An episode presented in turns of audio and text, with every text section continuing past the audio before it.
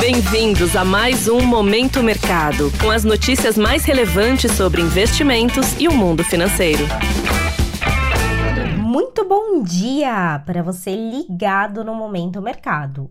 Eu sou a Paloma Galvão e bora para mais um episódio desse podcast que te informa e te atualiza sobre o mercado financeiro. Hoje vou falar sobre o fechamento do dia 12 de julho, quarta-feira.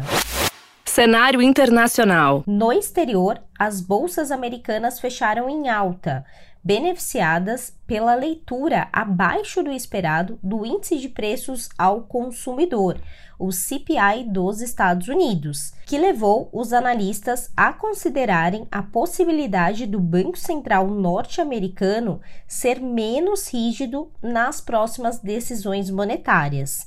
E com isso, houve uma maior disposição ao risco por parte dos investidores. Nesse ambiente, as posições compradas que apostam na alta das bolsas encerraram no terreno positivo.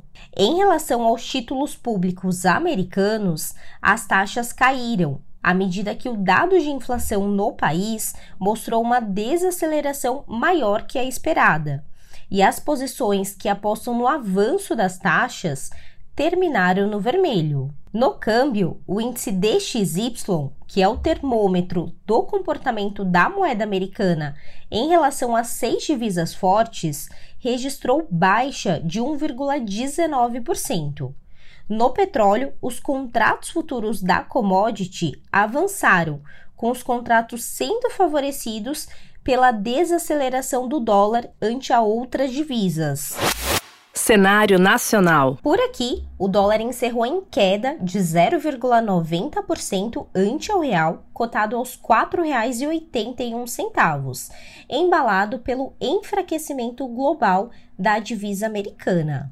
Na renda fixa, os contratos futuros buscaram um certo equilíbrio entre o quadro externo e o dado da inflação do setor de serviços mais forte que o esperado aqui no Brasil, sugerindo força altista nos juros no país. Desta forma, os contratos mais longos encerraram em alta e os mais curtos, que são os mais sensíveis às expectativas do mercado para o movimento da Selic, ficaram perto da estabilidade. Desta forma, as posições tomadas, que apostam na alta dos juros futuros, encerraram sem sinal único. Na bolsa, o índice Bovespa chegou a superar os 119 mil pontos pela manhã, engatado pelo otimismo externo, mas perdeu fôlego encerrou a sessão com alta de apenas 0,09%, aos 117 mil pontos, em dia de vencimento de opções, que adiciona volatilidade aos negócios. As alocações compradas, que apostam na alta do índice, foram levemente favorecidas.